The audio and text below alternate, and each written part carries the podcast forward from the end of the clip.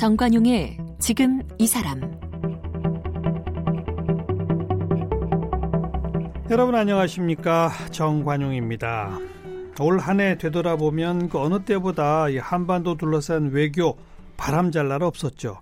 특히 한일 관계는 그 지난해 10월 그 대법원의 강제징용 배상 판결 이후에 1년 넘게 악화일로를 걸었습니다.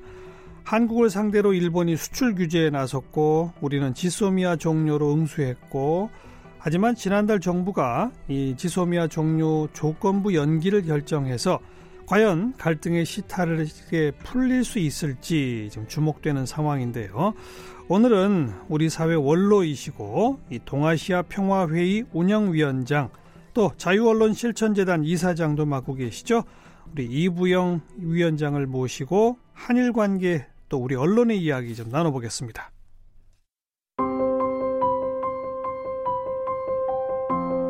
이부영 자유언론실천재단 이사장님은 서울대 정치학과를 졸업했습니다. 1968년부터 동아일보 기자로 일하다가 1975년 동아 자유언론 운동과 관련해 113명의 동료들과 강제해직당했습니다. 이후 제야 민주화 운동에 참여해 민주통일민주운동연합 사무처장과 전국 민족민주운동연합 상임의장을 지냈고 7년여 동안 5차례 감옥살이를 했습니다. 1990년 이른바 꼬마 민주당에 입당하면서 정계에 입문했고요. 제14, 15, 16대 국회의원을 지내면서 통합민주당 부총재와 한나라당 원내 총무, 부총재, 그리고 열린우리당의 당의장을 역임했습니다. 2015년 정계를 은퇴한 뒤에는 시민운동에 참여해 화해 상생마당 운영위원장과 수목장 실천의 대표 등을 지냈고 현재 몽양 여운형 선생 기념사업회 이사장과 동아시아 평화회의 운영위원장을 맡고 있습니다. 저서로는 다시 서는 저 들판에서 등이 있습니다. 네, 이부영 위원장 모셨습니다. 어서 오십시오. 네, 반갑습니다. 방금 이 소개 프로필 보니까 정계 은퇴 후에 더 바쁘시네요. 좀 그렇죠. 이 맡고 계신 게 몽양 여운영 선생 기념사업회 이사장, 동아시아 평화회 운영위원장, 자유언론 실천재단 이사장 몇 개세요 도대체? 예, 뭐 자잘한 다른 일들도 있고 그런데 또 또 있죠. 시간을 조금씩 나눠 쓰죠. 예, 예. 어, 정기은퇴 하시자마자 제일 그래도 좀 크게 의미를 부여해서 만드신 게 동아시아 평화회의 아니었습니까? 그렇습니다. 그죠? 네. 어떤 단체죠? 어, 되돌아보면 2015년이 음. 예, 우리 해방 70주년이고 일본으로선 종전 70년이죠. 예. 그런데 그때까지 한일 관계가 한치도 나아진 게 없었어요.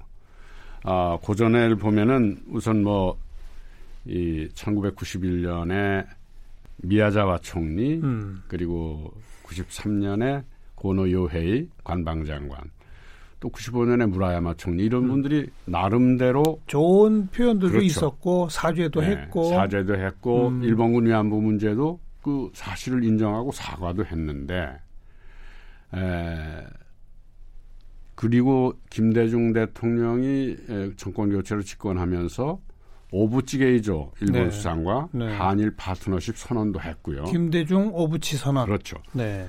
그런데 21세기에 들어서 어, 아베 정권이 출연하면서 그 이전 정권들이 내놨던 선언이나 합의 이런 거를 다 뒤집어 엎었어요. 전부 거꾸로 갔죠. 그렇죠. 예. 그 역시 그 아베 정권이 계속되는 한 아베 정권의 그 극우 성향 때문에 음. 아마 한일 관계는 순항을 기대할 수가 없을 것 같아요. 네. 2015년부터 이미 그랬죠. 네. 바로 이런 문제 때문에 음. 동아시아 평화회의라는 것을 나서서 예.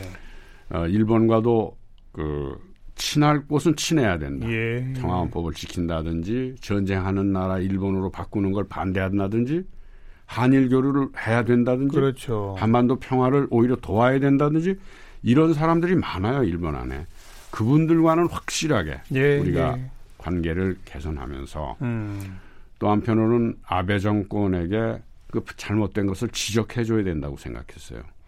그 일을 동아시아 평화회의가 하고 있습니다. 그 한국 분뿐 아니라 일본 분들도 함께 하시고 일본 쪽과는 우리 파트너들이 있죠. 와다 그렇죠. 하루키 교수라든지 네. 하도야마 전 일본 전 수상. 수상이라든지 음. 지금 조금 더 넓히고 있습니다. 최근에는 하토야마 전 수상 한국에 또 오셔가지고 오실 때마다 또 우리 저 이 어뭡니까 역사 공원인가요? 거기 네. 또 가셔서 또 아마 2015년에 음. 동아시아 평화회의가 주재하는 국제 회의를 예. 뭐 일본, 중국, 뭐 어, 러시아 예. 이런 나라들까지 다 합쳐서 했는데 그때 어, 서대문 형무소 음. 우리 독립운동가들의 순교지죠. 지금 역사 공원. 그렇죠. 음. 거기 사형장 앞에서 무릎 꿇고. 무릎 꿇고 네. 사죄를 했어요. 그러니까요. 현직 총리는 아니었다 하도 일본의 최고위직을 지낸 분이 네. 무릎 꿇고 사죄한 건 처음 있는 일이었습니다. 음.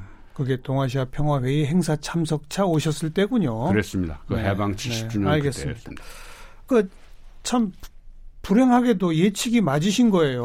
2015년 이런 거 만들고 한일 관계는 악화될 거다 했는데 진짜 악화돼 버렸습니다. 그래요. 그것도 최악으로 가버렸어요 지금. 아베 정권이 있는 한 나아질 가능성은 없어요. 그러니까요. 네.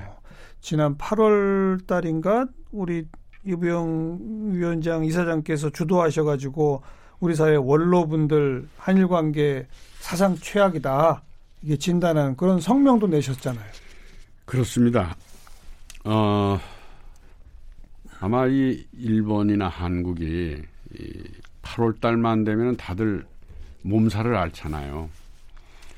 그때 에, 아베 쪽에서 그 내놓은 반응들을 보면서 올 한 해도 순탄하게 지나진 음. 못하겠구나는 생각을 했는데 그때 일본 지식인들이 아베의 그런 그 형편없는 언행을 보고 이런 성명을 내줬어요. 과연 한국은 적인가? 음. 저희들은 아 일본 안에 이런 생각을 하고 예, 예. 한일 합병이 잘못된 것이고 불법적인 것이었다라고 주장하는 그 지식인들, 역사학자들. 그렇죠. 어. 저는 그분들이 일본 안에서 얼마나 어려운 속에서 그런 주장을 하고 있는지 잘 알거든요. 예, 예. 저희들도 그들에게 응답을 해서 음. 아, 일본은 아, 한국은 적이 아니라 일본이 동아시아 평화를 위해서 함께 살아가야 될 이웃이고 더구나 일본에 아, 헤이세이 시대가 가고 레이와 시대가 온다고 하는데 왕이 바뀌었죠. 그렇죠. 예, 예. 그 레이와 시대를 이웃에 대한 적대 그리고 대결로 맞을 것인가. 음. 레이와라는 게 화평이라는 말 아니에요. 예. 그런데 일본에서 나온 게 바로 이 우리에 대한 8월 달부터 그 수출, 수출 규제, 규제, 예. 경제 보복이지 않았습니까? 그렇죠. 바로 그것 때문에 일본의 지식인들이 한국이 과연 적인가? 예, 예. 이런 질문을 아베 정권에다 던진 거예요. 음, 거기에 이제 조응하는 차원에서 우리도 그렇죠. 원로 성명이 나오고 나온 거죠. 그런 거군요. 네. 이제 현안으로 들어가서 그런 일본의 수출 규제 거기에 우리도 사실은 맞대응해서 수출 규제 같이 또 했고요. 네. 또 조금 세월 좀 시간 지나서 WTO 제소도 했고 그리고 지소미아 파기 선언도 했다가 일단 조건부로 다시 협상을 좀 해보자 논의 좀 해보자 좋은 방안을 찾을 때까지는 일단 조금 유예하겠다. 네. WTO 제소까지도 동시에 좀 유예해보자. 지금 절차를 중단시킨 상태 아니겠습니까? 그렇습니다. 지금까지는 우리 정부가 잘 대응해 온 겁니까? 어떻게 보세요? 어, 지금까지 그 참 정부가 힘들게 힘들게 예, 예. 어, 미국이 뭐 방위비 분담금 압박도 가하고 뭐 여러 가지 음. 일이 있었잖아요. 어, 잘 버텨내고 있었고 앞으로도 그러리라고 믿는데 어, 지소미아가 완전히 종료가 된 게 아니잖아요. 네. 조건부로 네, 지금 그 유지되고 유예를 있- 시켜놓은 거죠. 유예. 조건부로 일단 유지되고 있죠. 네. 음. 근데 일본에게 거기에 상응하는 그 호혜 조치를 취해라. 그게 그러니까요. 뭐냐면 수출 규제를 이제 풀고. 예. 경제 보복 이제 하지 않아야 된다. 예, 예. 그런데 이번에 우리가 지소미아 그 종료가 아닌 음. 그 유해 조치를 취했는데도 그걸 마치 자기들이 봐줘서 하는 것이냐 음. 막 보도를 하고 그랬단 말이에요. 일본에서. 네. 저는 사실 이런 일이 예상됐어요. 어. 일본과 교섭을 하면은 우리가 항상 조심을 해야 됩니다. 어. 그런데 이거는 우리가 마치 미국의 압력에 굴복해서 지소미아를 이렇게 유해 조치시킨 것이냐 국내 일본 국내 보도에서 일본 국민으로 하여금 아베가 외교적으로 승리한 것이냐 네. 보이는 거예요. 그렇게 써먹고 있죠. 예. 네. 그런데 또 한편으로는 우리 국민들이 미국 압력에게 우리 정부가 굴복했다라는 걸 보여서 음. 마치 박근혜 정부 때 그 지소미아를 체결하고 네.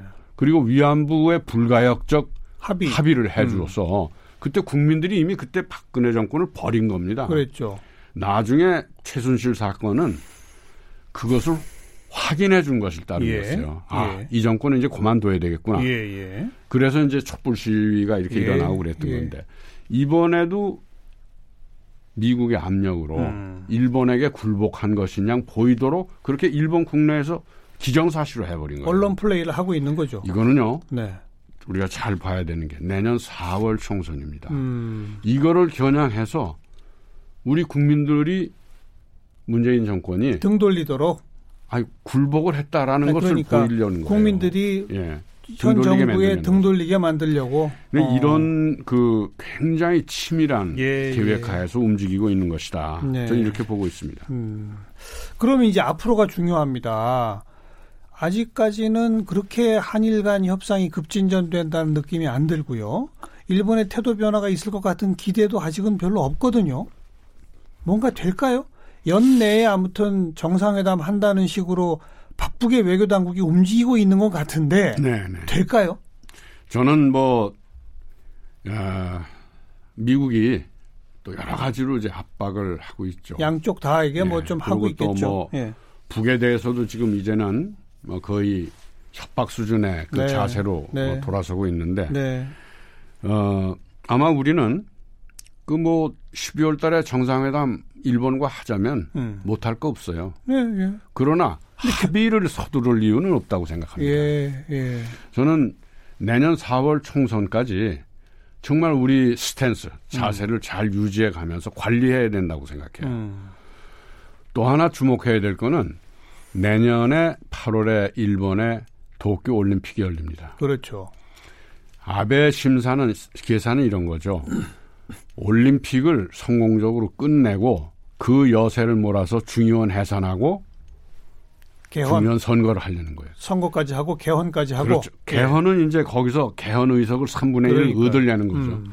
이미 지난 7월에 있었던 참의원 선거에서는 내성 모자라는 개헌선을 확보했어요. 네. 이미 네. 아베 지지 성향의 무소속 의원들을 설득해서 그 의석 다 채웠어요. 이미. 예, 예.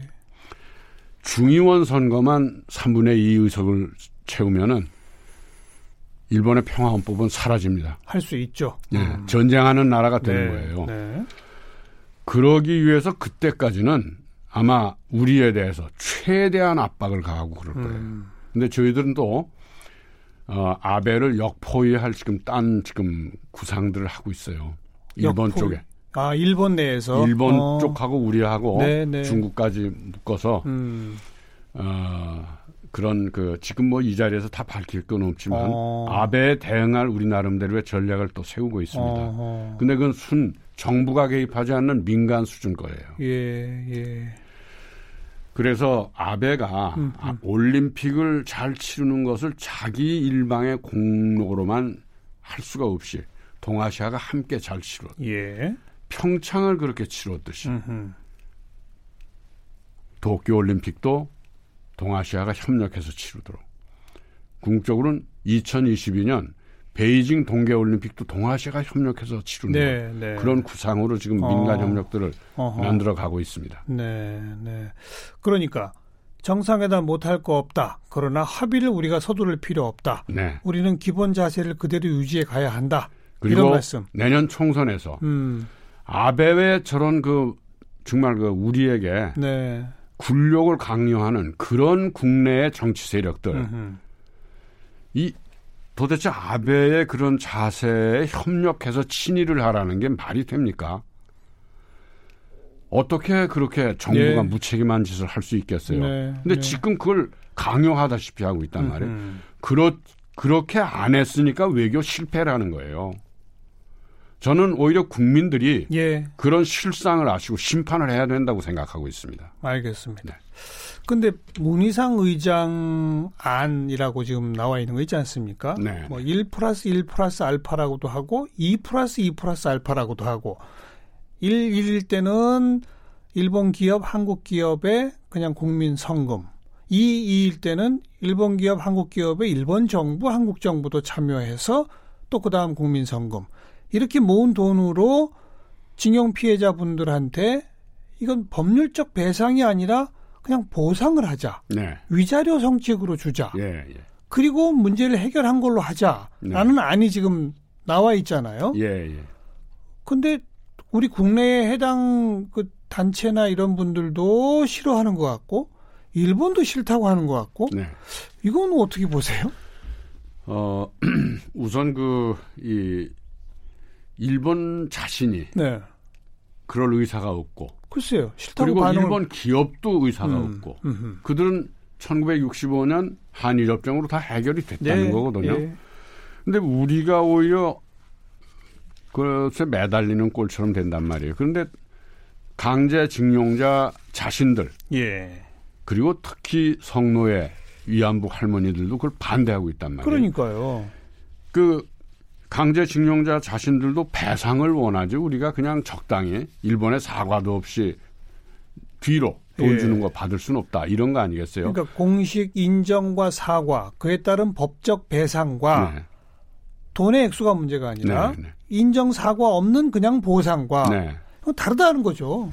그리고 더 중요한 것은 강제징용 피해자들과 성노예 일본군 위안부 할머니들을 분리하려는 겁니다. 음, 이거는 일본의 전략이 그런 거예요. 음, 강제징용자 문제를 그렇게 적당히 음, 사과도 없이 보상 음, 음. 예쁜 주고 처리하려는 거. 그 대신 성노예 위안부 할머니들 문제는 따로 띄어서 네. 이런 걸 살라미 작전이라고 네, 그러죠. 네. 그래서 그 문제는 해결 안 되는 걸로 그냥 가려는 거예요. 음, 음. 이런데 우리가 그 굳이 예. 뭐 그렇게 애써 합의하려고 노력할 필요가 있는가. 음, 더구나 저는 문희상 국회의장 뭐 잘하는 분이고 하지만 네. 국회의장이 외교 현장에 직접 나서는 일은 전무후무한 일이었습니다. 생각해보니, 생각해보니까 그러네요. 예. 어, 그리고 국회의장이 외교 현장 나설 뿐 아니라 어떤 중재안을 법률 형태로 발의해서 법을 통과시켜 보자. 이것도 또 처음이네요. 그렇죠. 어, 그래서 이런 문제는 어, 국내에서도 정부도 아마 좀 뜨뜨미지근한 것 같고 예, 예, 뭐 그렇다고 국회의장이 하는 일을 정면으로 뭐 면박을 할 수도 없고 예, 당사자들이 반대를 한단 말이에요. 예, 그리고 국민 여론들도 그렇고 예, 이쯤에서 저 문희상 의장은 좀 이렇게 손을 떼시는 게 어. 현명하지 않을까 그런 생각을 합니다. 그래요. 그러면 그나마 유력하게 무슨 중재안처럼 거론되던 게 어쨌든 제 기억엔 지금 그 안밖에 없고 네. 한일 양국 정부가 물밑에서 공개 안 된 어떤 안을 가지고 지금 논의를 하는지는 모르겠고, 그죠? 네. 근데 지금 이부영 이사장 보시기에는 연말 안에 일본이 태도를 바꿔서 우리가 흔쾌히 동의할 수 있는 타결안이 나오기는 어려울 것 같다는 거 아닙니까? 그럴 뿐만 아니라 아베 정권이 있는 한은 안 된다는 안 거죠. 된다고 어. 보는 거죠. 그 우리에게 굴욕을 요구하듯이 그런 자세로 네. 하려고 하지. 그러니까 그러면 우리에게 명분을 주면서 음. 하려고 하진 않을 것 즉, 같아요. 미해결 상태로 그냥 두는 것이 네. 원칙에 맞는 거다. 저는 저 내년 음. 올림픽 치르고 네. 선거 결과를 보고 또 응해도 늦지 그 않다고. 봅니다. 후로 보자. 아베가 난큰 어. 성과를 선거에서 그, 거두지 그 사이까지. 예, 그러니까 내년 우리 총선, 그 다음 올림픽, 뭐 일본의 뭐 선거 또 이런, 그때까지 일본의 수출 규제, 우리가 현재 조건부로 유예해 놓은 지소미아, 그 다음에 우리 WTO 제소, 요 문제는 어떻게 풀어야 합니까? 저는 저 이 지소미아 문제도 그래요. 음. 정부가 일본의 성의 없이는 음. 지소미아 지속시키지 않겠다는 거 아니에요? 연말 정도까지로 네. 일단 보고 있는데, 네. 일본에 변화 없으면 그냥 종료하는 게 옳다? 옳다고 보죠. 어. 그리고 아쉬운 건 미국이나 일본이에요. 네, 네. 우리가 아쉬울 건 없어요. 우리 뭐 또 돈 많이 들여서 정찰기도 사들여 오더라고요. 예, 예. 네, 그러니까 너무 그 이제는 어, 미국이 요구한다고 그래서 뭐 이때까지 음. 안 들어주면 안 된다는 식으로 얘기하는 사람들 네. 이젠 국익을 생각해서 판단 좀 해주셨으면 좋겠어요. 음. 그래요. 원칙대로 일본의 태도 변화 없으면 연 연말 갈 때 지소미아 종료도 하고 그렇죠. WTO 제소는 그냥 절차대로 가고 가고 그래야죠. 어. 근데 그렇게 네. 하는 것이 네. 이 정부나 우리 국익 국익에도 도움이 돼요. 알겠습니다. 너무 강경하다고 얘기하시는 분들이 있는데 이게 강경한 게 아니라 우리가 그런 정도는 해내야 음. 우리 자존을 유지할 수 있어요. 예, 예. 한반도에서 한국이 예, 예. 자율 공간을 넓힐 수 있기도 하는 겁니다. 그리고 이부영 이사장님 아니면 또 누가 그런 얘기를 하겠습니까? 아니죠. 많은 분들이 아마 그런 생각들 하고 계실 거예요. 그런데 그러니까 앞장서 우리 이사장님이 외쳐주시는 거죠. 그렇죠. 음. 그리고요. 내년이 조선일보 동아일보 창간 100년이잖아요. 그렇습니다. 그 조선동아 100년의 그 거짓과 배신의 청산 시민 행동이라는 단체가 만들어졌네요. 이름이 길죠? 글쎄 말. 사연이 조선동아 많아서 그래요. 조선동아 거짓과 배신의 100년 청산 시민 행동. 네. 어떤 사연이 있어 이렇게 이름이 깁니까? 어, 우선 뭐 저희들 동아일보나 조선일보에서 1975년에 해직 기자들. 그렇죠. 네. 150여 명을 그때 뭐 기자, PD, 아나운서, 동아방송까지 있어서 다 잘렸는데 그 뒤에 사과 한 마디 받지 못하고 복직 한 번 되질 않았어요. 음. 그러고 45년, 네. 거의 반세기가 가까이 되는데 예. 아니 뭐 조그만 어느 공장에서 있었던 뭐 공장도 그렇지만요. 음.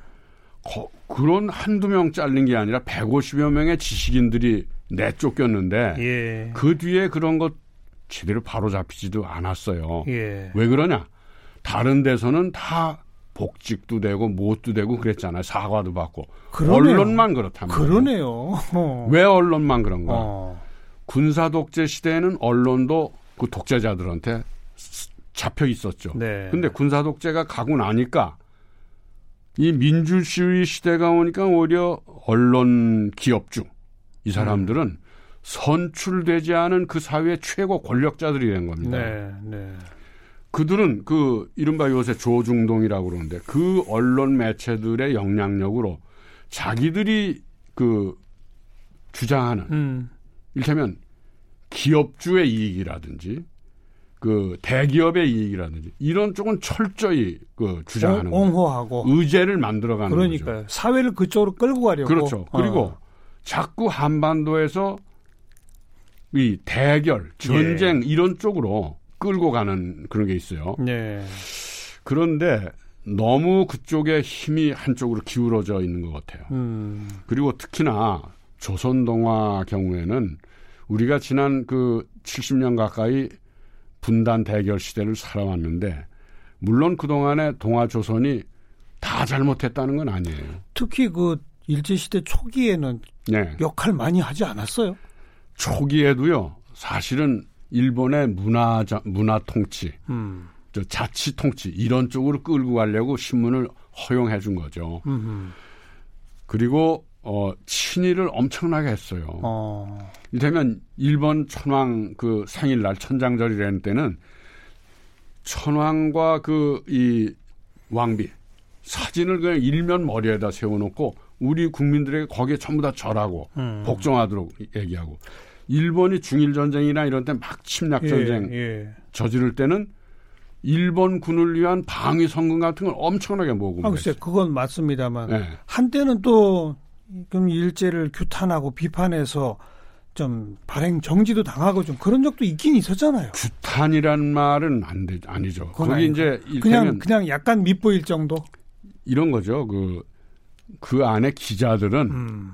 이를테면 항일 의식에. 가득 찬 사람들이 있었어요. 예. 그 사람들은 또 그러다 그러면 잘라냈어요. 음. 그때도 뭐 소수 인, 인원이지만 그렇게 이제 친일한 그런 기록들이 있었고 이를테면 뭐 항일 운동한 우리 독립운동자들을 비적인 임원 이렇게 또 예. 비난을 마- 다 했습니다. 예, 예. 그러고 나서 해방된 다음에는 아주 가장 심각한 일이 그 1945년 12월 26일 모스크바 삼상회의 있잖아요. 예, 예. 그것이 미 영 중 소 음. 이 아, 미 영 소 이 세 나라가 한반도를 신탁 통치하기로 예, 합의를 예, 한 거예요. 3년. 예, 근데 예. 그거를 거꾸로 보도를 했어요. 예. 소련은 그냥 즉각 독립을 시키자고 그러는데 미국이 주장하니까 예. 3년으로 미영 소가 합의를 해서 신탁 통치를 했는데 하기로 했는데 그거를 미국은 즉각 독립시키자고 했는데 음. 소련이 신탁 통치를 하자고 그래 거꾸로 보도를 했어요. 음. 그래서 찬탁 반탁으로 우리 안에 남남 대결, 네. 그 좌우 대결을 불러일으켜서 그 뒤에 그것이 불씨가 돼가지고 음. 결국 그냥 계속 그 씨가 된 거죠. 네. 그러니까 그와 같은 지난 100년의 거짓과 배신 이걸 좀 청산하는 시민 행동을 해보자. 그렇죠. 앞으로 구체적으로 어떤 계획을 가지고 계실 아, 거예요? 저희들은 우선 뭐 저희들 자신을 잘라냈던 그 허위. 음, 음. 그러고 그 박정희 유신 권력에 압을 한거 네, 아니에요. 네. 잘라내고. 예. 그리고 뭐 전두환 권력에도 또 이렇게 부역을 하고 음. 이랬는데 그런 걸 드러내고 친일 문제도 좀 드러내고 네. 특히 이 너무 젊은 세대들이 그런 역사를 몰라요. 모르죠.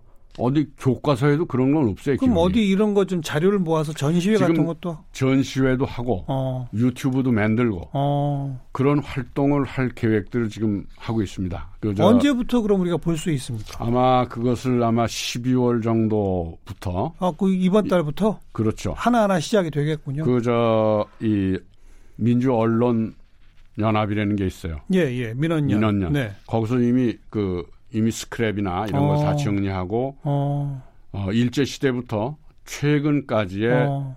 어, 조선 동화의 그 행적들. 불명예스러운 행적들이죠. 그것도 다 이걸 자료를... 다 정리를 해서 음. 올릴 거예요. 다. 예, 예. 유튜브도 만들고. 알겠습니다. 기대하고 보겠습니다. 그 대목을. 네, 음. 기대하십시오. 조선동화 거짓과 배신의 100년 청산 시민 행동 본격적인 그 행동의 모습도 우리가 함께 좀 보고요. 네. 오늘은 한일 관계 지난 과정 또 앞으로 어떻게 해야 할지 자유언론 실천재단 이부영 이사장님께 말씀 들었습니다. 고맙습니다. 감사합니다.